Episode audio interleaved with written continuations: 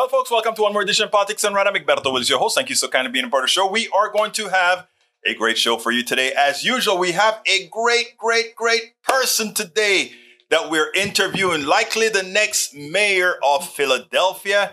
This is a, a, a wonderful woman that I met several times at several net roots, but I think the, the, the, the part, the one that really got me into uh, what what she what she was all about was when I met her in Arizona and she followed Nina Turner. But anyway, let's get into the get into the program.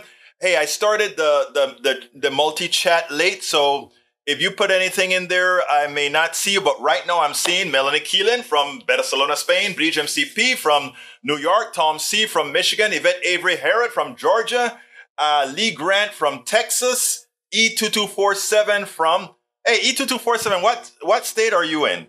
Not sure. Okay, and of course we have.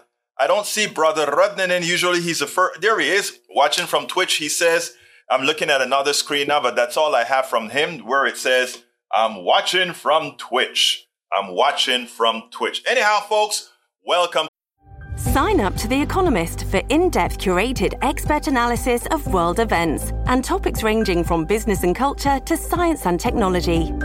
You'll get the weekly digital edition, online only articles, curated newsletters on politics, the markets, science, culture, and China, and full access to The Economist Podcast Plus.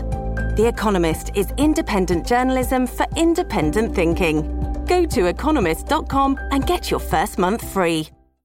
The politics done right. We are going to have a great show. And since it turns out that nobody started with a long, and Eric Hayes just came in with a long notion with a long notion. I'm going to go ahead and get our interview started in a little bit as soon as I cue her up because as usual, you know, I forgot to cue this thing up. Actually, I just got through processing this video. State of confusion is where he said he's from. You're not from the state of confusion. You are from a, I don't recall though. I don't remember if you ever told me what state you're from, E2247. But Eric Hayes says, before I go into the interview, Eric Hayes says, blasphemous Mayorkas and Pete. They both should either be reprimanded or fired for not doing their jobs. Uh, says has his head buried and need to see the reality of his inability to do his job. States like New York and California pleading for federal aid should be a signal. Pete now just gaslighting the train situation and only reason he does anything is optics of politics and media. You know what? Because you said that, I am going to start not with Helen Jim, which is a, a Helen Gim, which is the uh, which is who I am talking about. But well, I tell you what, let me go ahead and and and talk and play that, and then we'll we'll get into what Eric has to say. Let's go with Helen Gim first. All right, we are going to do that right this minute. Welcome to one more edition of Politics Done Right. We are here with a very special person. Helen Gim recently announced her candidacy for mayor of Philadelphia. Ms. Gim makes it clear that she knows that Philadelphia needs a proven fighter who isn't afraid to take on our hardest challenges and deliver on solutions that have been a model for the nation. She says that she is that person. Miss Gim is fighting for a safer, more prosperous, equitable Philadelphia that works for all. Miss Gim has been endorsed by First Ward Democrats, Unite Here, and many others, including Philadelphia Federation of Teachers, American Federation of Teachers, Working Families Party, AFSCME, DC 47, Unite Here locals 274, 634, and 54, Teamsters, BMWED, and so many others. Welcome to the program, Ellen. Thank you, Egberto. It's such an honor to be with you again. I've always enjoyed every time we've been together and um, just excited to talk to you about how Philadelphia can lead the nation. Well, let me tell you something, and I'm going to start the interview uh, this way because I remember, I think it was uh, Netroots, Arizona. Maybe I'm wrong, but one of the Netroots and Nina Turner, uh, one of the most prolific speakers there there's out there came on and she gave her stump speech as she was running for I think it was senator in in in um, Ohio. And then I saw this woman coming up, and she was, you know, uh, she seemed a bit quiet, etc. And I said, "Oh my God, why did they have her follow Nina Turner? Why could they do that?" And then you started to speak and you grabbed that audience and you know knew exactly what to say because you believed everything that you were saying and you captured the entire netroots at that point tell us a little bit about who helen gim is. Well thank you so much. Um, and i still would not want to follow nina turner. But um, but i you know i uh, I, I am a Philly mom. You know, I am a former public school teacher, a longtime community organizer, and a lot of my work in 20 years of community organizing happened before I ever ran for elected office. Oh, and because, you know, many of us don't bring political titles or power to the table, we find ways to get to the table in other ways. We built huge coalitions based on really important issues that were mobilizing through the city.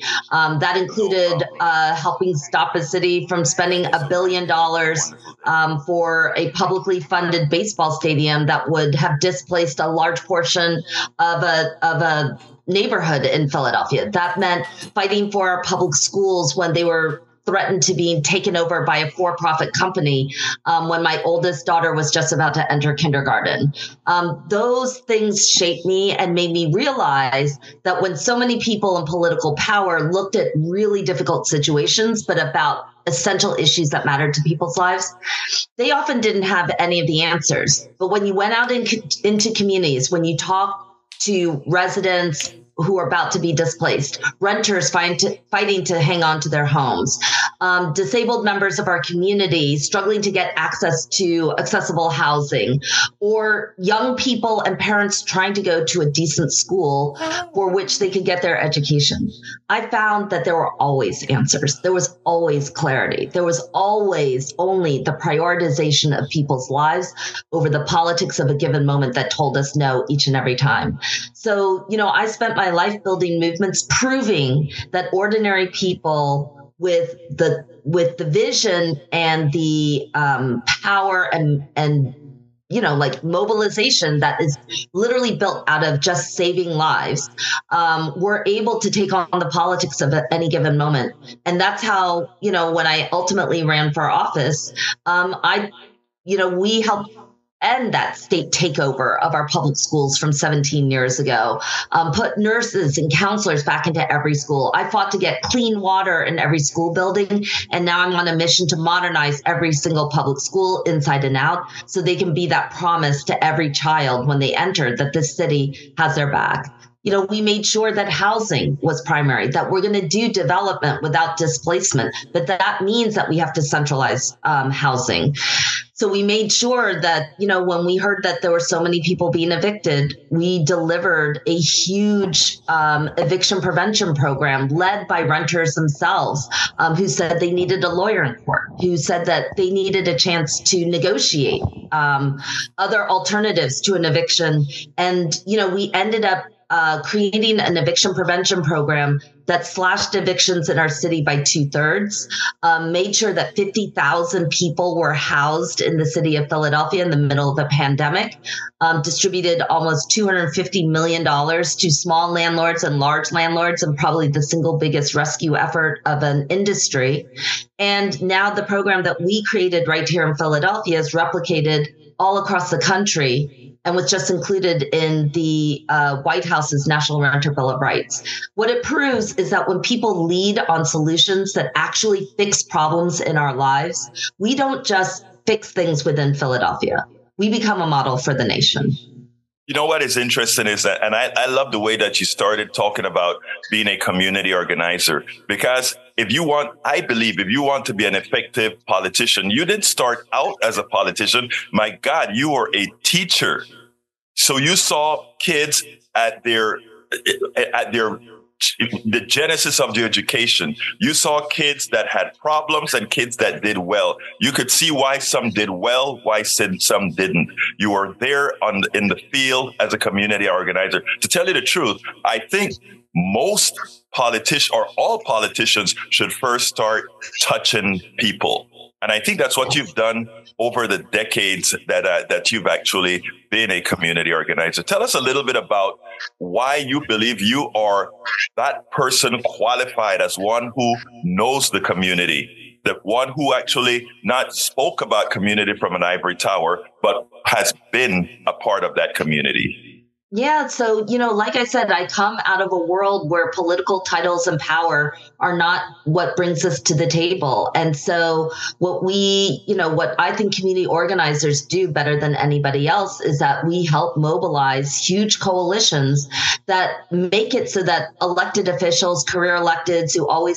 At Evernorth Health Services, we believe costs shouldn't get in the way of life changing care. And we're doing everything in our power to make it possible Behavioral health solutions that also keep your projections at their best? It's possible. Pharmacy benefits that benefit your bottom line? It's possible. Complex specialty care that cares about your ROI? It's possible. Because we're already doing it. All while saving businesses billions. That's Wonder made possible. Learn more at evernorth.com/wonder told us no, wealthy bureaucrats or CEOs, um, that they can't look away anymore. Um, I'll never forget being a teacher in a public school um, in Philadelphia. You know, I taught in 90 degree classrooms in a 100 plus year old building. Um, I remember losing children out of my classroom. Um, you know, they would di- come in and come out on any given day and you know i'd ask around and say you know what happened um, to to one of the you know one of my 10 year olds and the thing was was that i never got a call from our principal or anybody from uh, you know government telling us what had happened I usually heard about it from another 10 year old in the class who was a neighbor that they got evicted um, and uh, they weren't going to come to school anymore because they had lost the a roof over their heads. And I never ever forgot that. And I made sure that, you know, when I got into office, if I had the chance to make change, um, and, you know, to be clear, uh, I believe that every step of the way we have an opportunity to make change. But if I ever got into office, I would never I would be a different kind of leader, that we would show that these things that were told to us happened time and time again, that this was just the way systems ran, um, that we would actually prove that these things could be fixed and we never ever had to live like this. Um, I think that I learned that early on when I saw nurses taken out of public schools and children actually die in schools without school nurses. I learned that early on when I saw, you know, uh, as we do, a neighborhood literally five miles away from here building a $140 million middle school, brand new middle school, public school for 12, 12 year olds. And our kids play on broken asphalt that that's, you know, like you know, called a playground. Um, they go to schools without functioning bathrooms and roofs that are leaking. We have to see a massive shift in what we think is not just politically possible, what's but what's politically necessary right now. And it does take somebody from outside of government. Oftentimes, Philadelphia is probably one of the last of the machine politics cities where most people come into politics being kind of groomed through a system that rewards people who often are in line with the traditional politics of any given moment. But the politics of any given moment are monstrous for the majority of people, especially in a city like Philadelphia, where poverty and violence and disinvestment and um, dysfunction, like, you know, pile upon one another. It's not just that we suffer from poverty, it's that we suffer from a government that further impoverishes people, further pulls people away from any amount of opportunity and refuses to be a helper. So, you know, my time in office, I, I came into office in 2016, less than two terms ago. But I wanted to show that as soon as we came in, we could prove that all the things that we talked about that these systems did not have to perpetuate and that we had a major role to play in ending evictions, in keeping people housed, in delivering on educational investments that can transform lives. And now we're on a mission to guarantee that a progressive movement can meet the safety demands of this city without rolling the clock back on civil rights, that we can excite economic opportunity without becoming beholden to massive corporations exploiting cities um, for, you know, for tax breaks and other things without really seeing a rise in the economic well-being of the majority of our citizens. And that you know in this post-covid time that actually we are going to center the health and well-being of every single resident in our city. It's not enough for me to see homicide numbers go down. It's that i need to see life expectancy and life opportunity go up for every single young person for every single resident and for every single person who calls philadelphia home or believes it's a place where opportunity can exist for them and and and that is why uh, you were so impressive at Netroots because you were speaking not only a wish list but a how to fulfill this wish list. Now, uh, everybody talks about employment. Everybody talks about well, X amount of folks of employment of employment has gone down, et cetera, et cetera, et cetera. But many people treat employees, hourly employees as just cogs in a wheel, widgets that they can put here or there. Tell us a little bit about uh, the Fair Work Week, where you tackle that particular issue as well, showing the humanity in work. Yes, absolutely. And now more than ever, it's so important. I mean, there's no surprise that Philadelphia, like most American cities, is built off of a lot of service work. And in Pennsylvania, we have the absolute lowest minimum wage of any surrounding state. We're at the bottom. We're at 725 an hour, $2.83 uh, $2.83 an hour if you're a tipped worker. Welcome Those to Texas. Wages, yeah, those wages are poverty wages and we all know that. And you know you see a lot of companies cycle in and out. Um, you have high turnover in the retail restaurant hospitality industries where many of these uh, service jobs are concentrated. They are hourly. They often do not ever make full-time work. Um, they don't often come with benefits. And the one thing that we noticed over and over and over again was that they had chaotic schedules 70% of people before our fair work week law kicked in almost 70% of hourly workers did not know what their day-to-day schedule was. It could change on any given moment and it could even change hour to hour. Um, you could get called into work and then sent right back home with no compensation for the shifts that were promised to you. Um, you could see uh, you could see people being called in for overtime um, for hours on end even though they may have other commitments including other jobs, um, care for an elderly or uh, a child, uh, an elderly in, uh, individual or a child, um, whether they were juggling, you know, school or other types of obligations. When we see um, unstable schedules, what we were realizing were that employers were controlling people's time when they weren't at work, not when they were at work, but when they were not.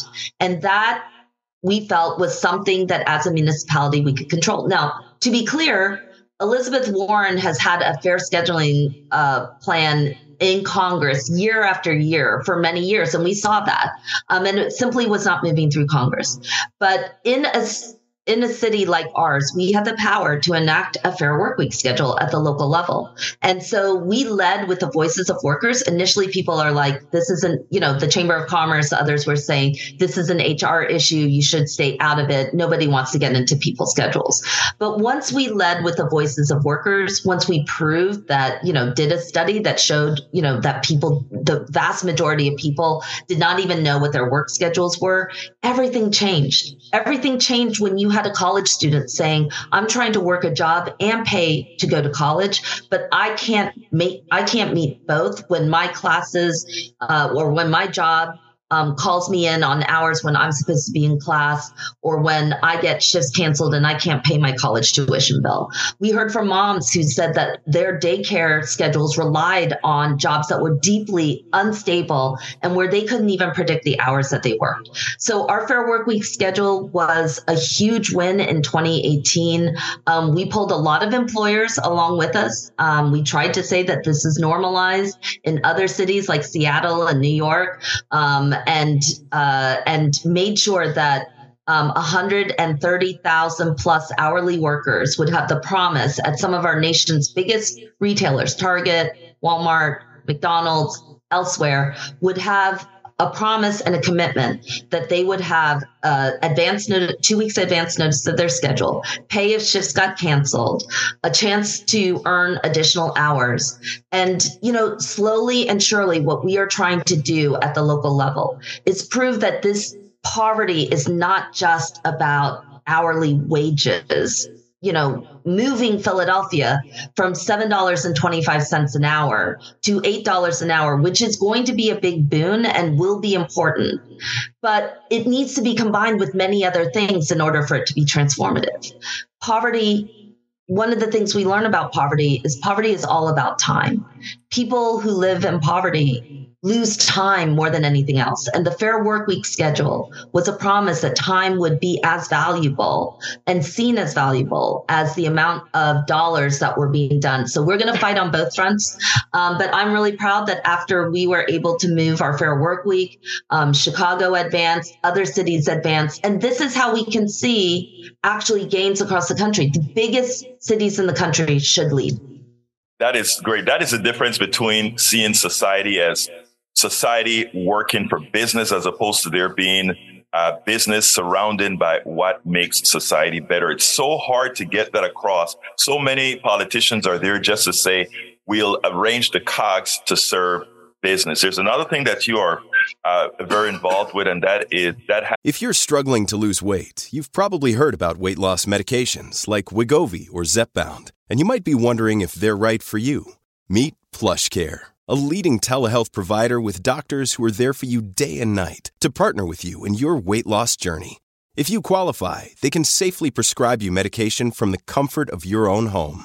To get started, visit plushcare.com slash weight loss. That's plushcare.com slash weight loss. Plushcare.com slash weight loss. Has to do with mental health. Many don't see that the crime rate, problems at home, problems at school. Many of these things uh, all form one one unit uh, th- that comes together to work against many. Now you you you brought yourself into the mental health not debate but action. Tell us a little bit about that. Yeah, I mean, you know, there's no question that um, the violence that is prevalent all across the country and deeply concentrated here in Philadelphia um, has had a massive impact. And there are individuals who want to roll the clock back on civil rights, bring us back to dark days of unconstitutional practices that have put cities like mine under uh, you know, Department of Justice consent decrees, or has contributed to mass incarceration and racial profiling that has harmed communities of color and especially in Black and Brown communities. Um, but you know in the in the conversation around how to tackle safety what we hear over and over and over again from so many community members is the importance of mental health and outreach into communities and that is a conversation that has traditionally not been had um, either within lots of communities or external to it. And so um, I have made it clear that I centered the mental health and well being of everybody. And that includes from the earliest ages. Um, that's why I got nurses, counselors, and social workers Back into, into the majority of our schools, that it had to be a priority. Um, but one of the bigger areas that we're, we're zeroed in on is um, in 2021, we helped pilot uh, the in, in concert with a host of advocates and mental health professionals, the first non-police mobile mental health crisis units. Um, this is meant to be a unit that would take away many of the 911 calls that often go into the police department. Um, they are self-identified as needing mental health responders. So it, the the the purpose was to send out a trained mental health respondent plus an EMT out to uh, homes that specifically requested it. And what it meant was that, you know, I feel like when people call 911 for help, they should know that the right kind of help is on the way. And if they're identifying a psychotic episode, an addiction situation, or de escalation situation, then they need that and not somebody who is untrained in this field coming in, you know, usually with a lot of you know aggression because right. you've got a uniform you've got a weapon um, you're call you know the the point is for policing is to calm things down but that often escalates a situation when you're dealing with mental health now the difference here is is that um, you know and, and we see it not only uh, in mental health experiences, but particularly around domestic violence. So, domestic violence is another area where we've just seen escalating, escalating problems and very poor responses back from, you know, police officers and others because this is a, again another area where we need to retrain people respond to situations domestic violence in the home overwhelmingly contributes to violence outside of the home as well. And so you know we want all eyes on on our mental health responders. But that being said one of the problems that we're dealing with is that philadelphia um, unlike other cities, is constantly in a pilot mode. So we started in 2021 with just two units in a city of one and a half million people. Right. Um, that's clearly inadequate. It's just clearly inadequate. And uh, Denver, for example, started at the exact same time. They now take thousands and thousands of calls through their mobile mental health crisis unit. Um, they are professionalizing and expanding, and we are still at a pilot phase. So, my job as mayor is to invest in this area to prove that um, investments on on not only training people to become better at the mental health work not only will draw more people into this field, um, but it will actually help us respond better and allow police officers to actually respond to the 911 calls that demand their expertise, their training, and their presence. You know, it, it is amazing because in speaking to you today, I've heard you refer to other cities, other locales that have that done things that are successful and things that you could also bring to your your your community. And also the converse that your community has done this.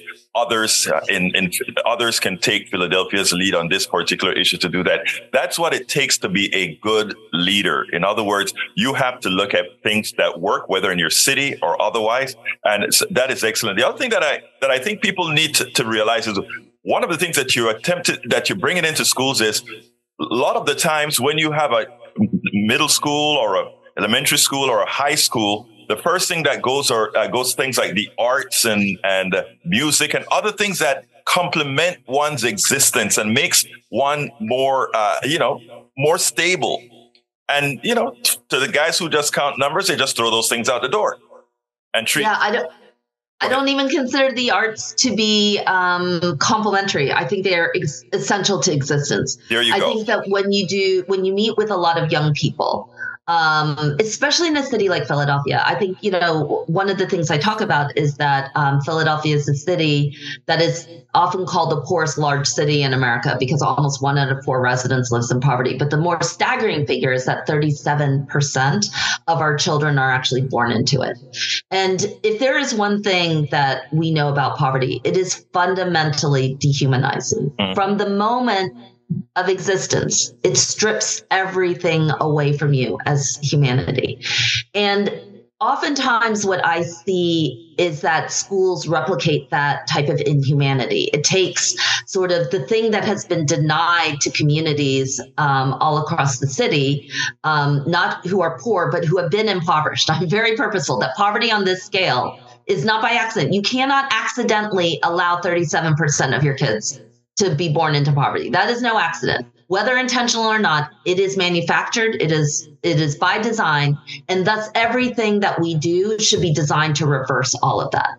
Um, and that that is a kind of of purposefulness, relentlessness, and um, determination that needs to go in to actually turn things around. But when I walk into a lot of schools um, and talk to young people, especially those who are in our who end up in our juvenile justice or child welfare system, many of them are are you know, have felt rejected by a school system that just remediated them, just tried to make them fit into standardized boxes and never allowed them to become their fullest person. And so their interests right now, the things that make them excited are are about a, a reaffirmation of their own humanity. And that starts with arts. They are into graphic design. They are into fashion. They are into music. They are into writing and storytelling. They're into narratives, however they may be exercised across, you know, multiple different um, you know, art forms. And um, I think that this is something that is extremely powerful, that it is hopeful and that excites the imagination and could revitalize the ways in which we both reach people, but have people engage with us. I've often talked a lot about how would, how I would like to see working artists embedded in a lot of our institutions, particularly in behavioral health um, particularly around uh, making sure that you know parks and rec centers always have art programs that are associated with them. It's not just about sports and other kind of competitive right. work. It is actually about restoring people to people. A reminder that our humanity starts with our identification as humans, our expression as humanity, um, and that there are real economic benefits, there are academic benefits, and other types of things um, that happen when we when we really actually invest in it. And, you know, just secondarily, like Philadelphia is a historic city. We're the sounds of Philadelphia. We're the home of, of American Bandstand to the roots. And, you know, like we are very clear that um, that this kind of joy that emanates out from um, from communities all across Philadelphia that have defined the sounds of America um, can be, need to be revitalized again, and that this isn't just you know kind of a a pipe dream, but it's actually work. You know, it's economic work, it's investments in communities, uh, but I think it gives back, uh, you know, a hundredfold, um, if not more. It is important how you made that you you, you made that uh, transition. It, how can you see the value of sports and not see the value of arts? it, it is uh, it, the congruence is so amazing that you wonder how people just cannot see that. Um, uh, good that that Philadelphia is going to have a mayor who thinks like that uh, going going forward. Now, um, I always have a last question, and you know what that last question is, and that is, what would you have liked me to ask you that I didn't? What would you like to tell the audience that they need to hear? Well, you know, many people are going to watch and say, why should I care about Philadelphia? You know, like I don't live there. We don't see, you know, it's not going to touch me. Um, I'm worried about this and that. But one of the things that I try to tell a lot of people is that we have for too long focused a lot of our attention on um, on places that have that are, you know, they can always evolve, but it takes time. You know, Congress right now, um, many people probably donated countless dollars and more importantly, like countless hours fretting about obscure places. This episode is brought to you by La Quinta by Wyndham. Your work can take you all over the place, like Texas. You've never been, but it's going to be great because you're staying at La Quinta by Wyndham. Their free bright side breakfast will give you energy for the day ahead. And after, you can unwind using their free high speed Wi Fi. Tonight, La Quinta. Tomorrow, you shine. Book your stay today at lq.com in Wisconsin, North Carolina, Georgia, and Florida, hoping to influence a Congress that is largely controlled by money, um, that has really become rigidified. Um, it doesn't mean that we don't continue to do that. But I want people to not, and, and those things are absolutely necessary, but I, I want people to see hope in local movements. You know, you talked a little earlier about what I see um, building from the ground up. And what I see is that people who are deeply close to movements are actually deeply tied to local politics. But as you noted, my local politics isn't just about Philadelphia's for Philadelphians only. My local politics is how we spread the good word um, out to lots of different communities that have the power to make change. And that, you know, if you're worried about the education um, that's happening in our country right now, um, it does, you know, it is as important to elect your school board as it is who is the U.S. Secretary of Education. That's, it is as important to have um, justice be defined by your district attorney and not whoever is the U.S. Attorney General in the moment. And in our nation's largest cities, you are seeing the rise of a vibrant um, you know, highly mobilized, organized community of people um, who have been advocating and exhorting for change, for a roof to keep over our heads um, under rising, you know, rising costs, um, for people who have fought for decent schools in a stratifying uh, economy and world. You know, we are fighting to make sure that jobs are and people within those jobs are as valued as the corporate entities and the Wall Street, you know, executives making decisions about people's lives. We are proving, in fact, that there is nothing about us without us. And I think that this movement is transforming economies, but they're doing it at the ground level. So, why should anyone watching your show care about what's happening in Philadelphia? It's because I hope over the next 81 days, you will see a real people's movement striving um, to take the helm of one of America's largest cities and prove that these cities, these original cities, you know, I often say Philadelphia is the original city of rebels and revolutionaries, that this city can write a new blueprint um, for an America that has been too far left behind. And that hope is as much local and in our municipalities in the work that we do at the local level as it is anywhere in Congress. This isn't a hierarchy about politics and power. It is about our ability to mobilize change anywhere, everywhere. Um, that we can see it. And um, that's what we're doing in Philadelphia. I hope folks um, who are excited can go to our website, um, www.helengim.com, um, and just be invested in this campaign, um, support uh, what's happening in Chicago.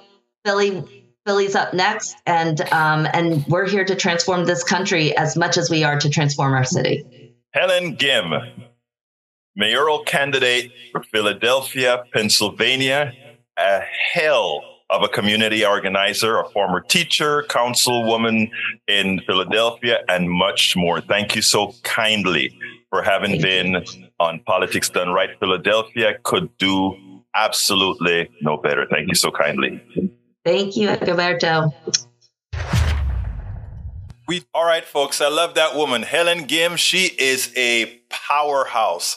Let me tell you that when she gets in front of a crowd, uh, she knows the material left and right. She knows what she's talking about. And the most important thing, you guys who listen to this show a lot know what I've always said the most important profession, bar none, are teachers. Teachers are the most important profession. The least important profession out there, stockbrokering and that sort of money managers, all that kind of stuff, people that move away, move around money that, that actually produce nothing for society. The absolutely horrendous uh, portion about it, right? But anyhow, um, let's get busy. Um, uh, I saw a, a, thing that touched me, but I can't remember. So what I'm going to do is I'm going to go up there. What time is it? I have some. Yeah, I got some time. Let me go up close to the top and start answering questions or, or start looking to see what you guys were talking about. Uh, para ver, para ver, para ver, para ver, para ver, para ver, para ver, para ver, para ver, para ver, um, para ver. I hope your guest address is happening in Philly. Uh, actually, she uh, gave a great speech in Philly. I don't know what, what the video is that you just showed there. Fast from bitterness, fast uh, for, feast on forgiveness, fast from self-concern, feast on compassion, fast from suspicion, feast on truth, fast from gossips, feast on purposeful silence. E2247 always has good words. I love those words, and it's evidently Bridge MCP loves it too. Michael Rudnin says, Oh, ho, expect that name be intentionally mispronounced repeatedly. Her name is Gim, not Jim. It is Helen Gim. Again, whoever owns their name owns how they want their name to be said. And in uh, her uh, in her parlance, it is Helen Gim. All right. Egberto, pronounce it Jim. Nope, nope, nope. It's Gim, not Jim. It's Gim. We verified before we got anything started. Uh, let's see what else we got. It's both very low. Okay, that you you heard some talking. Actually, believe it or not, this stuff has a this mic here has an issue even when we're out of scope that it shouldn't have. Because what happened is, as, as I was playing this, I got a call from uh, the congressman in uh, the congressman in Tennessee who, uh, for Black History Month or something like that, got sworn in in a dashiki and an afro. He just got elected a senator, I think, a state senator in in um, in Tennessee. Raise a big stink. Oh, these guys, he, he wasn't dressed appropriately. Well, who decides who's dressed appropriately? And the Republican Congress uh, went in a fitsy so I called him up and I said, Hey, man, we need to talk. Because it seems to me like you're creating havoc out there in the state of Tennessee, in the legislature in Tennessee. Let's talk about why it was so offensive to some of these for you to have on a dress dashiki. Not a dashiki for going camping, but a dressed dashiki. And to those guys, it created a problem. Wow. Oh my God, it's going to be a fun interview. So his uh, his staff is working with me to set up an appropriate date for that interview. So that's, I think that may be some of what you heard talking in the background. All right, uh, let's see what else we got. Michael Rudnin says infrastructure investment and benefits for the people. That is what you get when you elect majority of progressives into power, and she is a real progressive who means business. And it looks like she may get elected as the next mayor of Philadelphia. It's a good chance that she will be, be elected. Uh, Daniel Lado says, rolling off my, you know what, you know, Daniel. He says, children are dying without school nurses. Yes, they are. And I think uh, Brother Wood made a good case for it for you. So read what Brother Wood has to say to you. Uh, let's see what else we got here. That's uh, Lee Grant. Let me just tell you, okay? Uh, our public school system, because of funding, because of what many times those on the rights are doing to the educational system is screwing it because of some of these things like charter schools are which are nowhere close to being as good as public schools in the aggregate. That's why we have problems. If we really want solutions we invest in teachers we invest in good schools we invest in not only education at school but we invest in building up society. But we don't do that. You see we are we need to have poverty, as as as uh, Helen Gim said. Poverty is no accident. She's absolutely right about it. Poverty is no accident. All right, let's continue reading. And if I miss your stuff, forgive me. Daniel Lado, you're thinking of Fox Republicans as the propaganda machine. Very true. MSDNC isn't leftist. They are liberal cheerleaders for the Democratic Party all you got is intentionally misunderstanding your position opposition over again. That's what they do. Rudnin, that's what they do. What can I say? Okay, from Michael Rudnin, Fortune, overemployment is here. Nearly half of workers have more than one full time job. The poor are losing their time, all right, and this needs to be addressed. That's what she's talking about.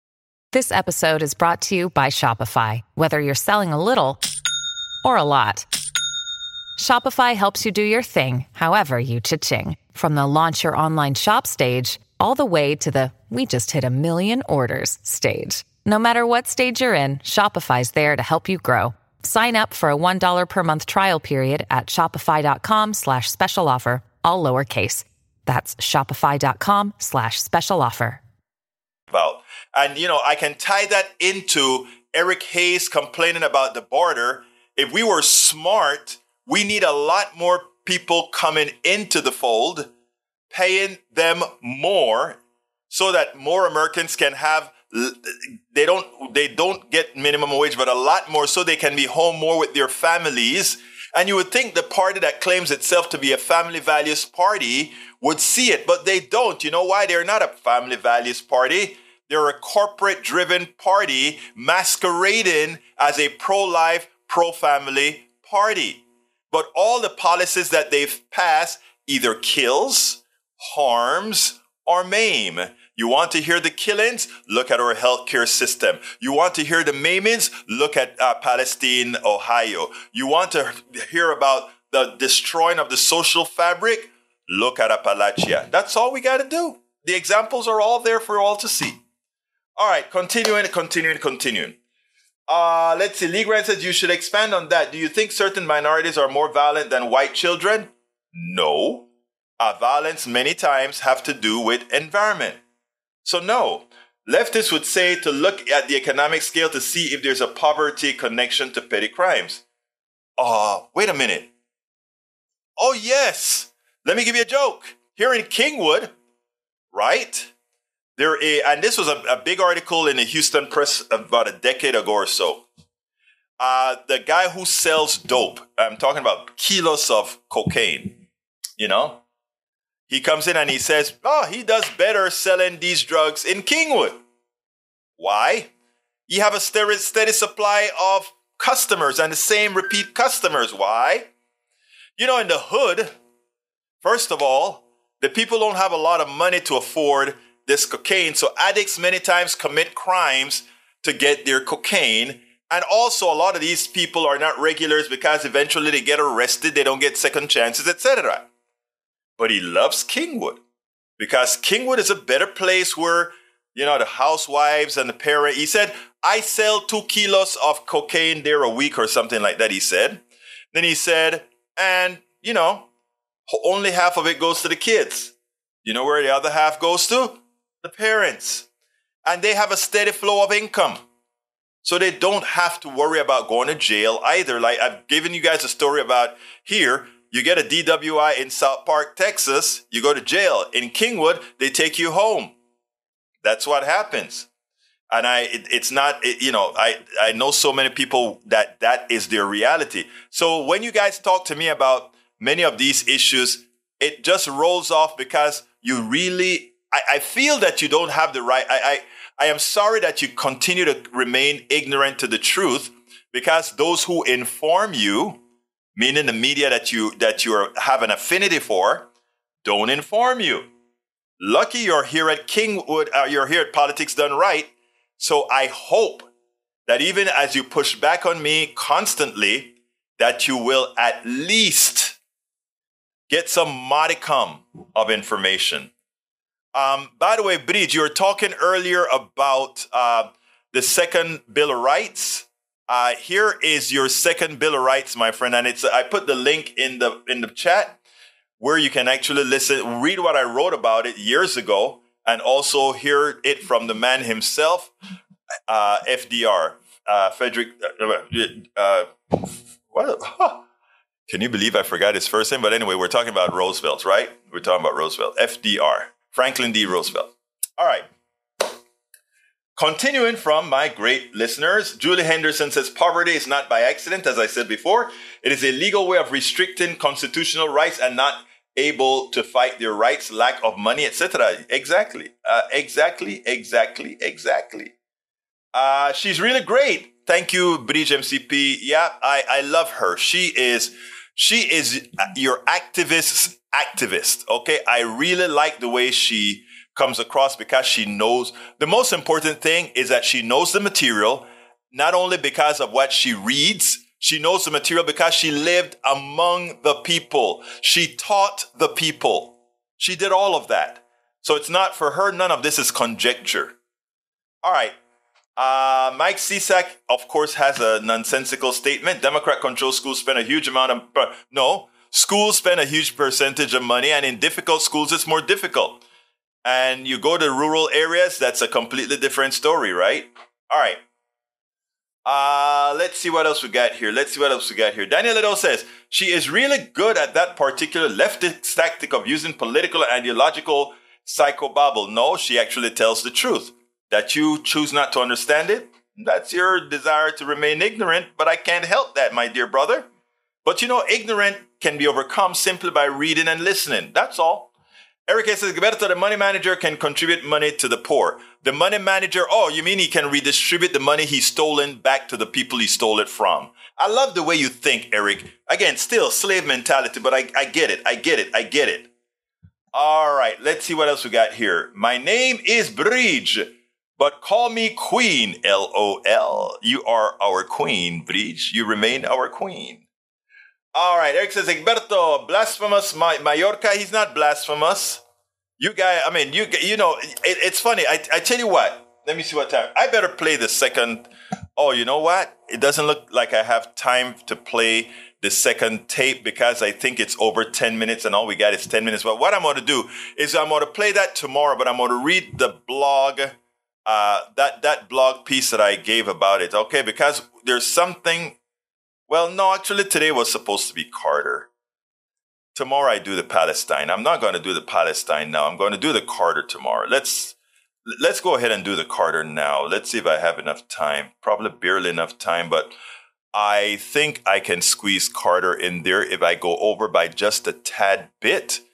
But let's get Carter in there because I have some other things that I wanted to say about Carter. So let me get to Carter and put Brother Carter in there. You know, I love that guy. Let's talk Carter. Let's do it.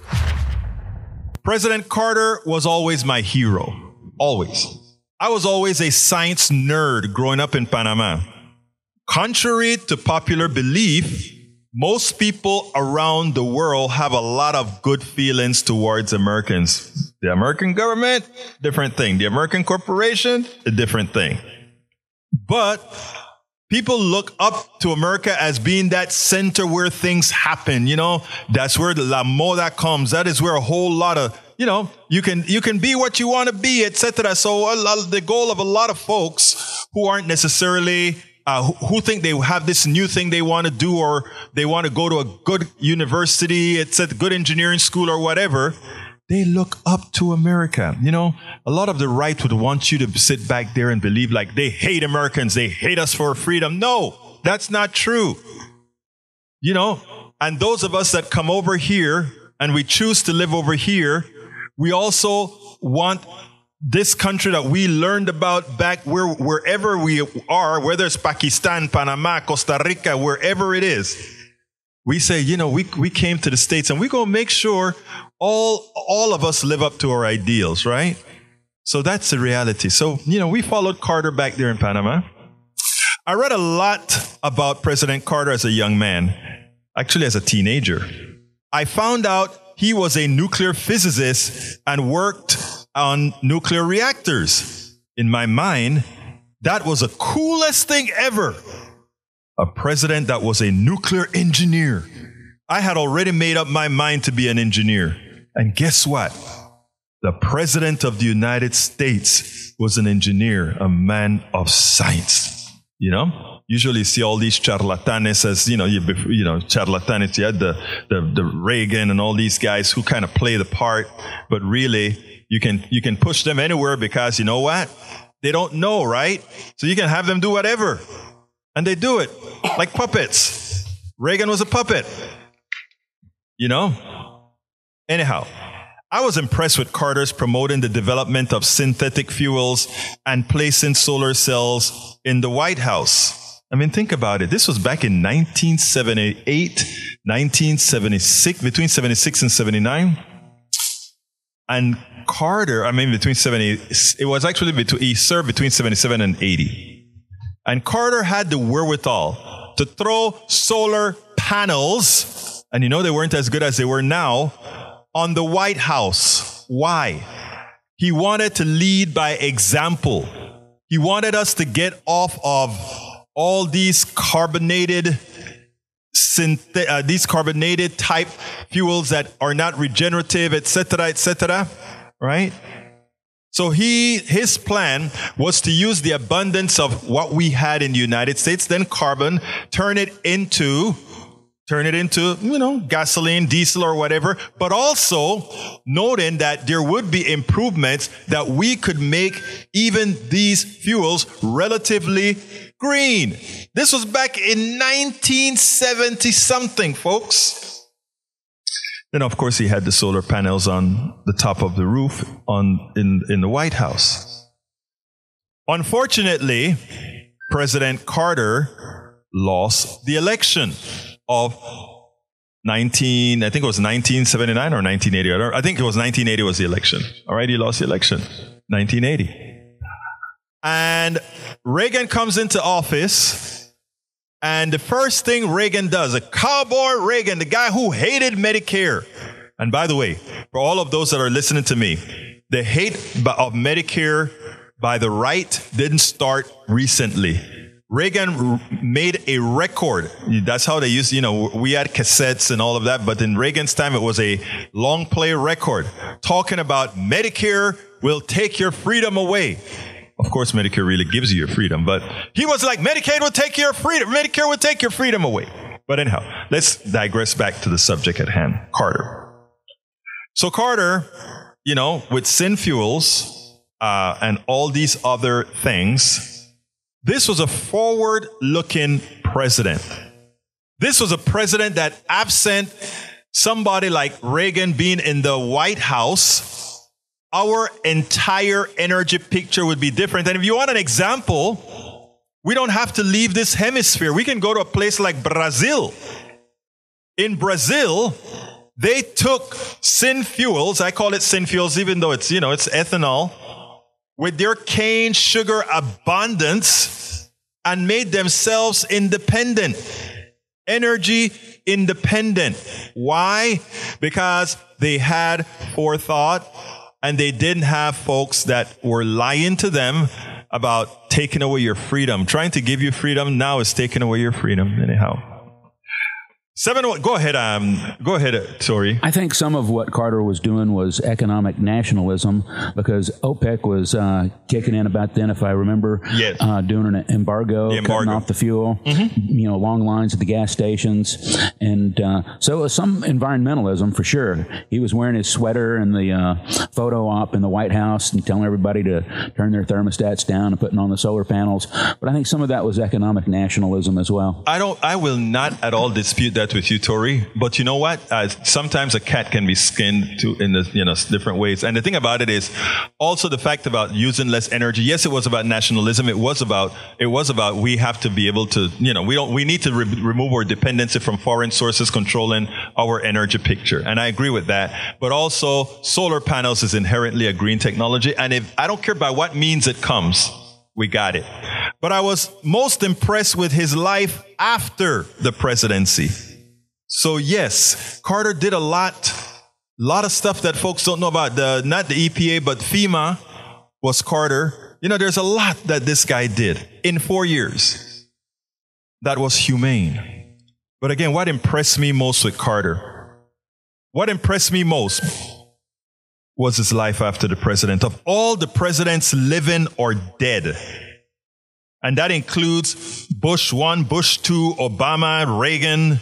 Those are the presidents that's lived through my lifetime.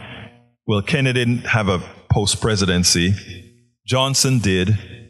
Uh, of all these presidents, I have yet to find one who used his title as former United States president to do such good. I do not think there is one more impactful in what he does for humanity.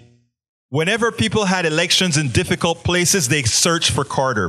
Whenever people had problems with guerrillas or whatever, they searched for Carter. Carter could speak to the to, to the folks that we refer to as guerrillas, or he would speak to the folks we refer to as Democrats. He could speak to everybody because he had inherent to his soul that person, that good person, that good person. I became a supporter of Habitat for Humanity because I saw President Carter building houses.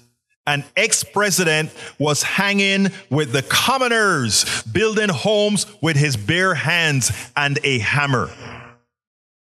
As I learned more about this man, a selfless soul who did not forget where he came from as he helped millions, I wanted to follow in that path. We should all want to follow in that path. You know, if you take a look at, if you go to Fox News, they make a caricature out of, uh, out of President Carter. And he never answers. He just goes out there and do good and do good and do good. It shows you, you don't have to join, you don't have to join the, the, the noise about you. You just go out there and you do good and you do good. President Carter. President Carter.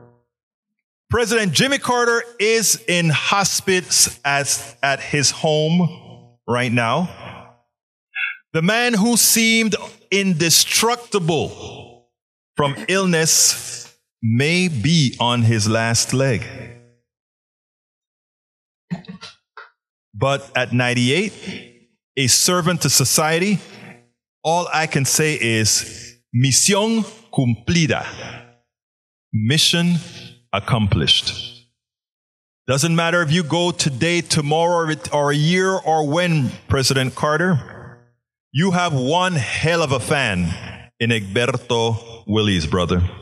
And like I said, uh, I, you, you, you, you look at other people and what other people do, right? We are, we all to some extent mimic what others do. And it is an honor to attempt to come, to, to do some of what you've done when we think of our fellow man, when we think of others. We absolutely so, folks. Absolutely so. President Carter, a good person, a good soul, a good man. And for all those who caricature him, remember what they're caricaturing is that which they likely will never be. Uh, folks, I uh, got to get out of here. It's way past my time. Uh, let me just put things on the screen real quickly for what folks have asked for about the educational system. Uh, that is how much is spent per from Bridge MCP. That is how much is spent per pupil. Check it out uh, so you can see what people, which states think a little bit about their kids, don't care too much about their kids. And of course, Rudnin put, Rudnin went out there and discovered and found the guy that I'm going to be interviewing, as you see him on the screen right now, who wore that dress dashiki to actually sworn in. It's a dress dashiki, his culture. But it's a problem. Oh, it's a problem. But anyhow, folks, I ask you so kindly to support the show. I only have time to put one on the screen. So please go ahead and support us at politicsdoneright.com slash support. Politicsdoneright.com slash support. All the links for the different forms of supporting us can be found there. We cannot do this without you. We cannot give you all this real information. We cannot do the enlightening to cover up all the lies that you hear on the right and all the squibbly information you hear elsewhere. I thank you so kindly for uh, continuing to watch. Please remember to continue to share. I couldn't do it without you. My name is Egberto Willies. This is Politics Done Right, and you guys know how I end this baby. I am what? Out we spend a lot of time deconstructing the news, trying to trying to parse it into a form that everybody can understand. We try to find those little nitpicks where uh, it goes, it flies above the fray, etc. If you really like these videos that we do, I want to ask a big favor. Please go ahead. Number one, subscribe to our channel, and number two, please join if you can. Thank you so kindly for watching. Keep watching. Please remember to share. We must populate the entire internet with our progressive message, a message that we know is what most Americans say that they want. So help us, please join.